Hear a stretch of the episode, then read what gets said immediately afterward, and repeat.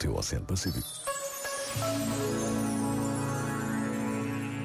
Palavras levas o vento, dizemos nós, valorizando o agir, a capacidade de fazer acontecer mais do que dizer. E as mensagens, escritas ou orais, que tantas vezes anunciamos de forma valorativa ou não, correm este risco, o de voarem com o vento. Mas quando a mensagem nos coloca na dimensão da presença de Deus, há sempre algo que nos ultrapassa, porque a consciência da presença de Deus é algo que se passa na intimidade do coração de cada um de nós. Por vezes, basta a pausa de um minuto para que uma palavra nos leve mais longe. Pensa nisto e boa noite. Este momento está disponível em podcast no site e na app da RFM.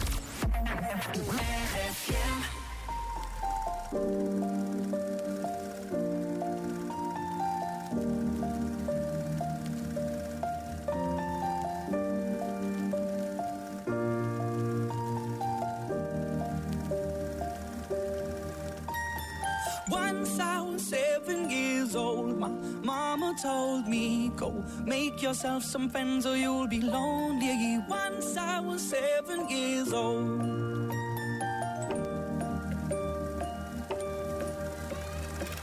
It was a big, big world, but we thought we were bigger. Pushing each other to the limits, we were learning quicker. By 11, smoking herb and drinking burning liquor. Never rich, so we were out to make that steady figure. Once I was 11 years old, my daddy told me, Go get yourself a wife, or you'll be lonely.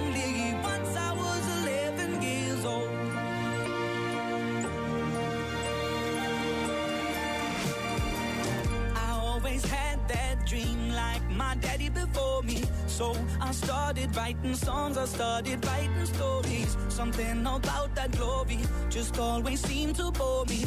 Cause only those I really love will ever really know me. Once I was 20 years old, my story got told. Before the morning sun when life was lonely.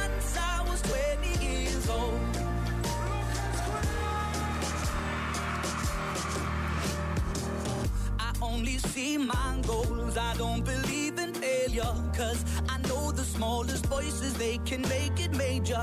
I got my boys with me, at least those in favor. And if we don't meet before I leave, I hope I'll